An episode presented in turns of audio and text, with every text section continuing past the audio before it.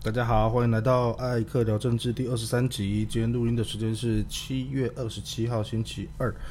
呃，今天是呃三级降二级的第一天啊。我看呃路上好像人车多了点，可是、啊、至少在台北艾克这个上下班的路程之中，并没有说真的多到非常明显啊、哦。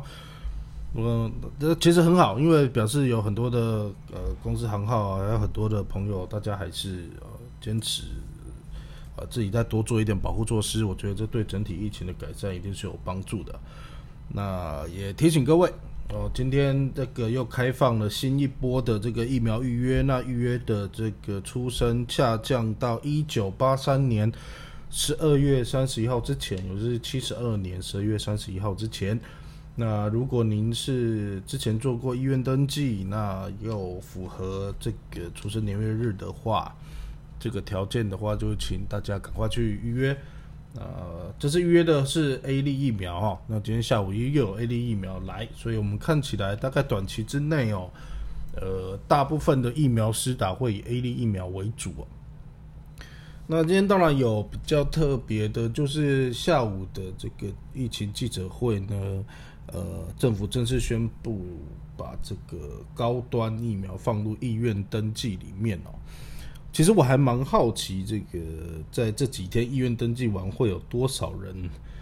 的登记这个高端疫苗啊？艾克的先预测一下哦，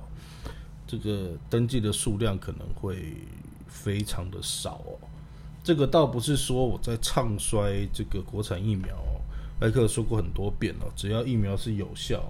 是好疫苗，对人体无害，那我们也应该要支持跟鼓励。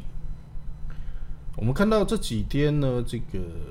因为有有一些对高端非常不利的讯息传出哦，包括它这个良率过低啊，这个八成以上被退货等等等等哦，所以高端的这个这个陈陈先啊，一个董事长吧哦，一直在各个节目上面试图的这个为自己的公司的产品做辩护，我觉得这也是很正确的啦。呃，做生意嘛，大概没有一个人会说自己公司的东西不够好。呃，但是说真的啦，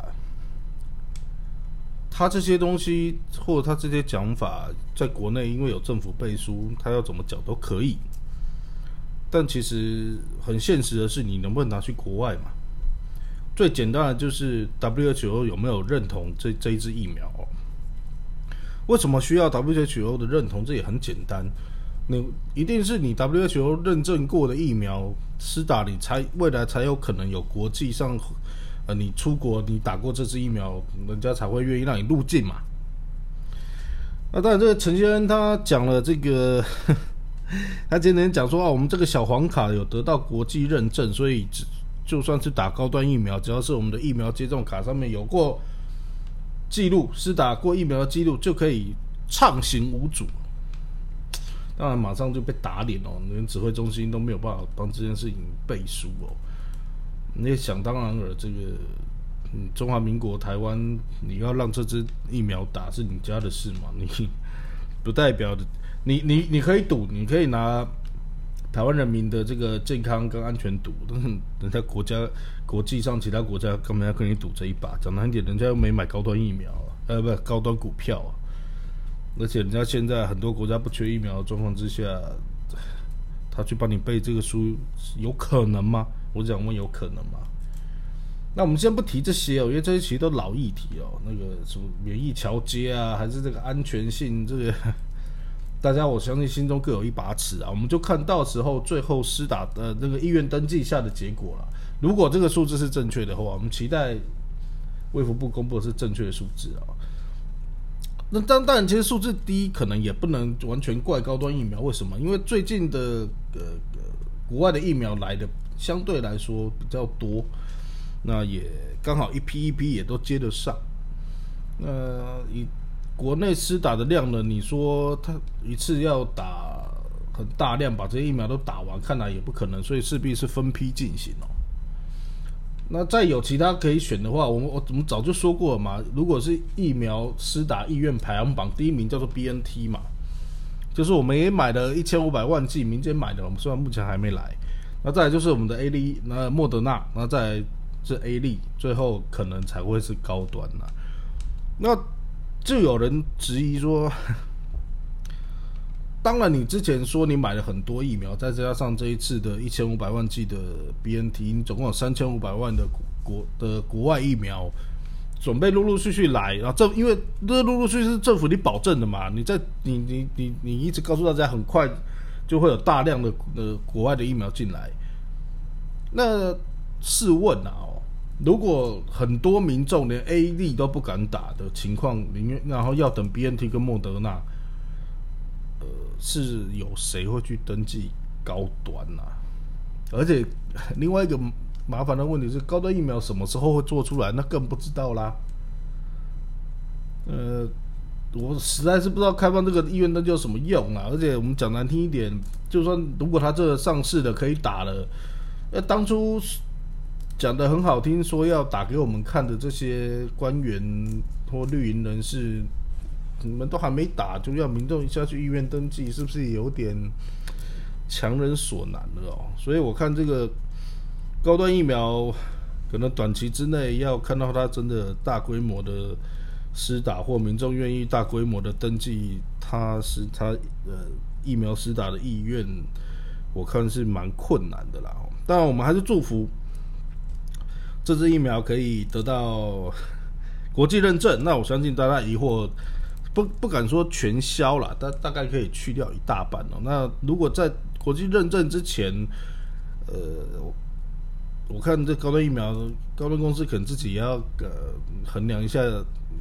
要不要真的投入全心全意去去生产这个东西哦，因为你到时候可能会发生没有人要打的这种窘境。不过当然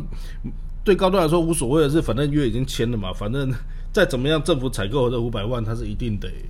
一定得买啊，那高端一定得做钱，它一定赚得到。那至于后续那就听天由命了啊、哦。那、啊、我们看很好笑哦，那个卫福部才刚公布说，这个之前才刚公布说给高端紧急授权生产的这个呃执照，那、啊、隔天外交部就好冲，就非常积极的啊、哦，我、哦、赶快叫各驻外管处去问这个呃这些我们有社处社管的这些国家。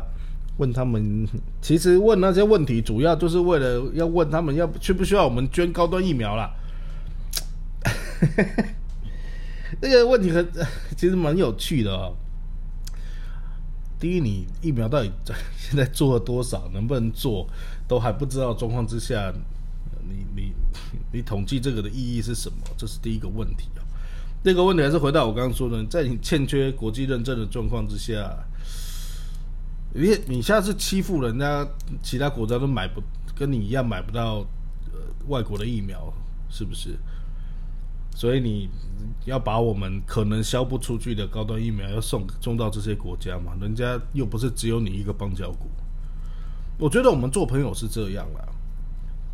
呃，比如说我今天艾克介绍介绍您说，哎，这个我最近在减肥啊，有个东西吃了，我觉得效果蛮好的哦，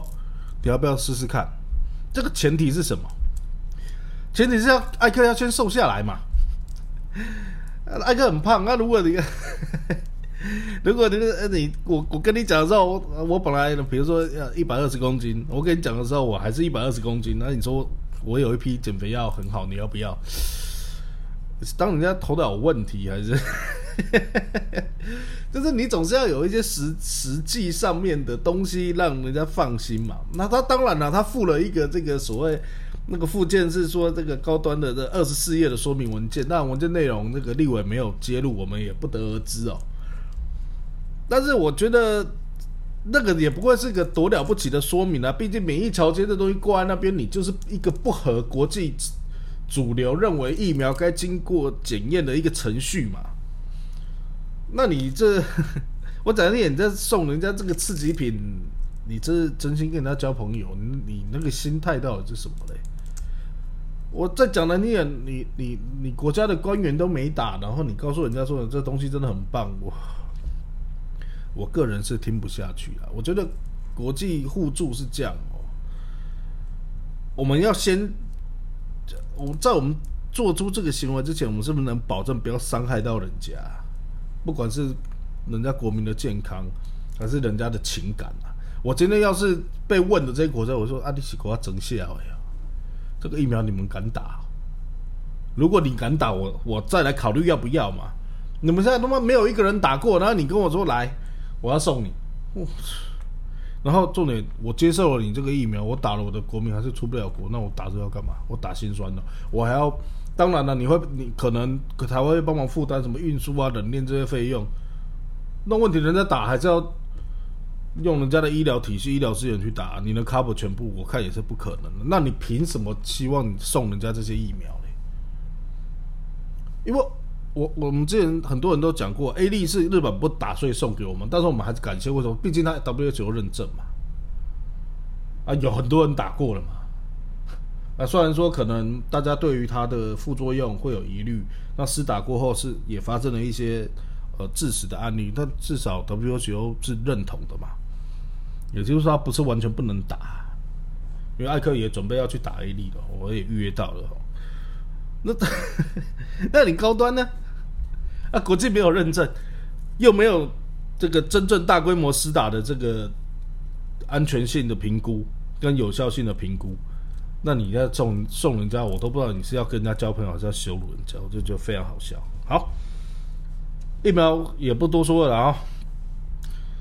跟大家那个报告一个好消息哦，当然可能很多人在听节目的时候也已经都知道了哦，呃，这个我们的举重好手郭婞淳在今天举行的二零二零东京奥运五十九公斤级的女子举重，呃，顺利获得金牌哦。那这当然，如果大家有看那个整个比赛过程，其实基本上是一个毫无悬念的比赛啦，就是在应该说比赛没有开始，大家就不不不止我们台湾自己哦，包括国外的所有参与的选手都知道啊，这个金牌一定是郭婞淳的，因为我们看他这个一开始提交给大会的这个的重量就知道，不管在抓举还是挺举哦，其实他一开始填的重量都已经高出哦后面其他选手很大一截，所以、呃、艾克都跟、呃、艾克在在也跟朋友说，这个其实你与其说他是奥运的这个举重的金牌赛，其实更像是一个表演赛啦。啊，我的朋友也说这个呵呵，呃，我我们以为是来呃拿奥运金牌的，不是哦。其实那个郭婞淳参加是来破奥运纪录，顺便拿奖牌的、啊呵呵。这个当然，这个代表了郭婞淳的实力非常的强。但是各位，呃，也艾克也要跟各位分享艾克对于这些体育选手哦创造佳绩的这种看法哦，就是我们在呃。说真的，我们是在沾这些选手的光啊。当我们看到他们在国际赛场上发光发热的时候哦、啊，其实我们就像艾克上一集讲的，我们真的要去感谢他们平常的付出哦。呃，我们都很难想象一个看起来就是一个正常，就跟我们大家都一样的，在在人群中可能大家不会特别呃有印象的一一位。女生，她是付出了什么样的努力跟代价，才能站在那个颁奖台上拿着那一面金牌？那当我们看着我们的选手为了我们的会旗跟国旗歌在场上飘扬跟播放的时候，我都觉得选手那个感动，我们看的都都非常的。不好意思，因为其实我们这个国家能给他们的太少太少了。哦，你不要说是举重啊、哦，其实就算是最多人看的这个棒球甚至篮球，除了我们国家能给这些运动能为这些运动员做的不多啦。那再不用更不用说这这几年也有很多项目哦发生了这些选手对于。培训制度啊，或者是整个训练等等的这些怨言，然后包括这一次的这个所谓呃商务舱边经济舱事件哦，我们国家这做的不多啦，我们都是在锦上添花哈，包括艾克也是哦。平常其实我们也没有，也没有去为这些选手们做什么，但是我们都跟着沾了选手们的光。我觉得这个可能是大家在看这些呃奥运选手新闻的时候，哦，我们要试着去呃去想想这些事情，然后看看有没有什么方法可以呃实质的培育呃为这些选手的这些呃。选训赛哦，所谓选训赛就是、呃、选拔训练比赛哦，做出一些个我们自己的贡献，或大或小，其实都可以哦。那当然啦、啊，从昨天的这个这个我们的混双桌球夺夺牌哦，包括之前的这个柔呃柔道，然后这个男子射箭，我们都都得得到了很好的名次哦。我们就看到脸书上就是各个政治人物的这个作图大赛哦，就当然讲好听一点都是这个贴图出来恭贺祝福等等等等，但是实际上呢，我们也都很清楚这是有一种蹭声量哦，哦借由这个 po 这些图啊，然后博取这个民众的版面，也就是说这些人的出发点，这个不管蓝绿，这个不管民众党白色恋什么，每一个政治人物做这些事情的目的都一样，都是在为自己做宣传而已，然后是借着这些选手们，其实艾克是非常厌恶这种事情的。但是我觉得我们政治悲哀的就是你不做别人做啊，哦，你你当然可以很有道德的说，哦，我不要跟你们同流合污，我不要去蹭人家的光，那个荣耀应该归给选手。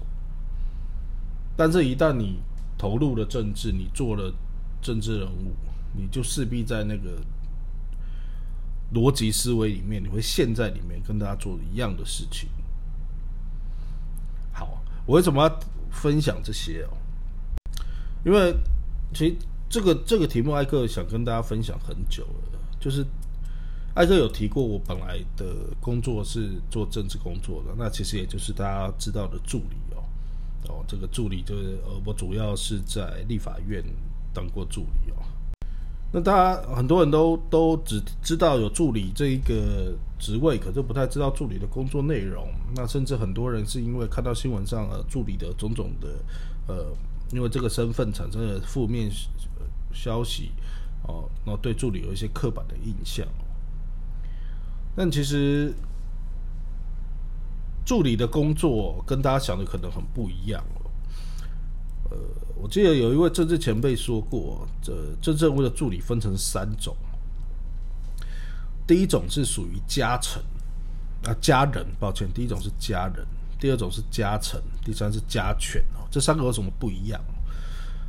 家人型的助理就是。老板信任你，你也信任老板，然后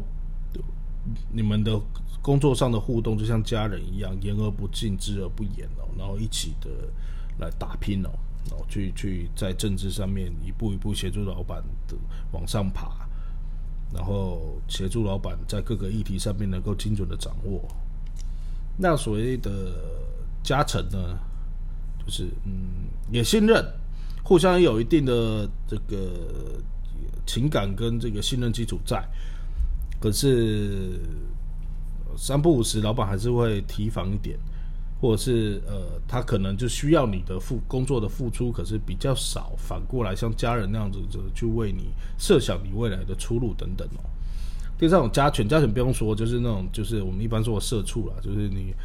呃有功无呃有有过无功啦哦，那个好处。好的都是老板，坏的都是你那一种哦。其实助理是很可怜的，为什么这样说？因为其实在台湾助理不被重视哦。其实我们如果去看美国、日本哦，他们的不管是呃国会议员的助理，或者是呃地方的这种参呃地方的这种民意代表的助理，其实他有很高的专业能力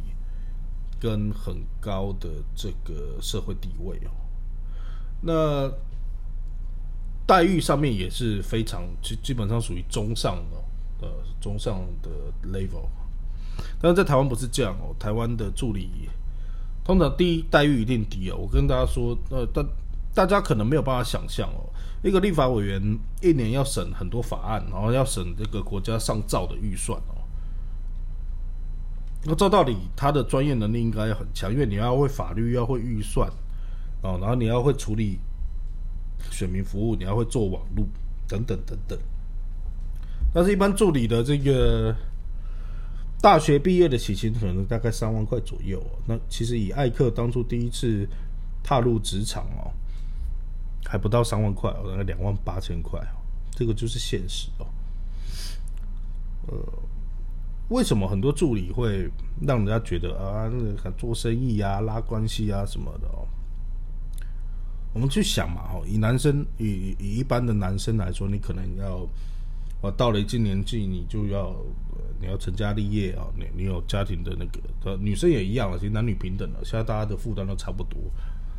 那你又不，如果你又不是台北人，那你做这个工作两万八，你付付个房租，现在你一个套房好歹也要个一一万三一万五跑不掉。手机吃喝着，你每个月要存多少钱啊？那有的那个大孝顺的孩子还会给家家里面再再贡献一点、哦、你期待期待这样子薪水请到什么样的人？那就是香蕉猴子理论嘛，你你你出得起香蕉，你就只能请到猴子嘛。可是就就我看的，呃，助理比较特别的是，你你老板给的是香蕉，可是请到的还还还不期待是个猴子，而是而是个人哦，而且还是个要是个优秀的人哦。你要一个助理，他一天的工作可能以我以我自己的经验，我来分享给大家哦。早上啊七点半之前要到立法院，然后呃，立委可能八点要来签到，所以你在他来之前，你就要先到他车子停的地方，帮他拿拿资料，陪着他这个签名，然后顺便跟他讨论这个当天的大小事情哦，可能记者的这种时事的回应等等等等。然后你再来呢，你要帮他注意这个委员会开会的状况，然后掌握八个委员会不同的这个议题，然后准备他的当天的这个发言的稿子，然后可能中间还要处理一下选民服务。那有的比较这家把助理当家犬型的呢，你可能这中间还要处理他家里的大小事。这些大事包括什么呢？包括喂狗啦、遛狗啦。哦，送宠物上下课，接送小孩上下课，当委员小孩的家教、司机、保镖，陪他去吃饭、应酬等等等等。然后你可能还要再做那种法案研究、哦预算研究的事情，你可能部会要来找你，呃，沟通法案、沟通预算等等等等。然后晚上，然后你还要把隔天的东西再整理好，或下周的东西整理好。夯不啷当，一天的工作时间如果没有超过十二个小时到十五个小时，基本上你不会是一个称职的助理、哦、那助理的工作这几年还越来越繁杂，因为最大家都往这个社群发展，所以你就要学会、呃、拍片、哦、拍照、呃、剪影片、做网页、呃、经营社群、剪接。哦，美工，还还不啷当这些事情，呃，有的有的委员体恤助理，那可能多请几个人一起做。那如果是比较这个，呃，不愿意付出这么多薪水的老板，就会叫一个一两三个助理呃包着全部的工作了。那。可是，如果在国外哦，助理的话是专门就是很做很专业的这个法案跟预算的这个工作，选民服务就看事情哦。那重点是这个薪水是待遇是天差地远哦。我们说助理立委是什么？立委其实在呃政府的这个公务体系里面，相当于什么？大家知道吗？相当于部长哦，就是教育部长啊、国防部长啊。哦，这一种哦，所以助理是什么？那我们可以，如果是当部长的话，那其实立委的办公室主任就相当于是主秘啊，那下面的助理就相当于科长层级啊。我们用一层一层来看啊，那我们去看看行政单位的主秘跟呃跟这些科长啊，或者是局长啊，他们领多少薪水？哦，那个都是检任官以上哦，十三、十四职的以上的哦，那那个至少都八万、十万跑不掉哦。那助理呢？两万八、三万、三万五，不笑话嘛？哦，不是说黑客当过助理哦，就在那边呃嫌嫌嫌少，那很多人嫌少不要做啊。可是其实大家都是大部分，我相信跟艾克一样都是领薪水的哦。那种不爽不要做这种事情，基本上是存在于这个电视剧里面哦。每个人都要生活，哪有那么简单？不爽不要做，对不对 ？OK， 讲那么多，其实第一是刚好因为今天的这个题目时事类的题目呢，其实就这样。那我所以跟大家分享一下，欸、这个助理是怎么回事，对。所以大家以后看到助理，当然我我相信很多地、呃、很多地方上的助理，或可能大家真的有机会接触到助理，确实有一些是状况不是这么 OK 啦，那可能甚至你会觉得这个做的事情有一些可疑哦，这些艾克也都可以理解，但是艾克也要告诉大家，不真的大部分的助理，不管是哪一个政党哦，其实都是兢兢业业的，然后其实也就是为无德米折腰，所以为什么？其实在以立法院来说，立法院的助理其实没有什么党派的问题哦。那我们为了其实很很有趣哦，这种为了政治、为了立场真的面红耳赤的哦，那政论节目上面有啦，然后你可能那个很多一般民众在日常生活中也许会有，可是反而助理不会有。当然，因为我们每天都在这个环境里面，很多事情。它毕竟有表面跟实际上面的这个背后的一些故事跟呃脉络啦。那我其实大家也都混口饭吃，也没有必要为了这些事情伤伤和气跟伤感情，因为大家都常常见面，有时候甚至不同政党之间的助理这个交情比同党之间更好啊。因为我们说真的，做到立委这个层级，不同政党的的呃委员或者是办公室，其实比较不会是自己。政治上面的呃阻碍啊，反而是同党的比较会有这个问题啊。然后这些都都都多说的啦，只是今天就是借由这个比较充裕的时间跟大家分享这个助理的一些经验跟酸甜苦辣。那也希望大家可以，因为这个这几年助理工会一直在推说，希望这个不管是立院或者是其他民意机关哦，我们议会这些的助理的这个制。在国家里面的制度可以更完善，这更完善当然，可能有的人会认为是不是要多一点薪水什么的。哦、我我我也很诚恳跟跟诚实的说，对我觉得第一薪水太低，第二是你要给助理有保障，因为助理是没有升迁的，助理最多做到什么？做到办公室主任，然后呢没有然后了，除非你去选举啊。但是每个人都适合选举嘛，也不一定哦。你其实，在国外很多资深助理，像日本也是哦。一个好的资深助理，其实是不怕不怕老板的这个有没有选上的哦，因为他有他足够的经经验的。可是，在台湾很难哦，大概因为真正我都喜欢用可以信任的人。那通常你有你有经验的人，如果你这个老板没了，你大概也不容易再得到很快得到下一个老板的信任，所以会造成这个通常有经验的助理都会跟着老板一起离开哦。那其实这是非常可惜的，因为有的时候这些助理们比这些老板们更知道国家的这个运作跟跟政府打交道的这些美感，你才知道怎么去抓政府的问题啊。你说每每四年就换全部都换新助理，然后新助理从从头开始学，学的差不多，你四年又过去，你最好期待他可以连任啊。如果老板不能连任，那不好意思，你学了白学，重新开始啊。打散到外面去，这这其实对国家是个损失啊！所以要怎么提高助理的待遇，然后政府有一个这个公平公正的这个好的制度，好、哦、让这些优秀的资深助理可以一直为为国家服务。我觉得这个是我我很多现在还在立法院的好朋友也在推动的东西。那希望大家以后听到相关议题，不要一听到就是啊助理一定怎样怎样怎样，其实真的不是这样的哦。大家如果对对这些东西有什么特别的问题，其实也可以来那个艾克聊政治的粉专哦，提问，艾克会用文字来回答你，因为很多事情用讲的说不清楚啦，也说不细致。那希望呃艾克抛抛出这个议题呢，希望引起大家的注意。那希望未来哦，哦，讲这些都是为了国家更好啦，也是为了各位呃可以更理解哦这个助理这个特别的行业。好，今天到这边，谢谢，拜拜。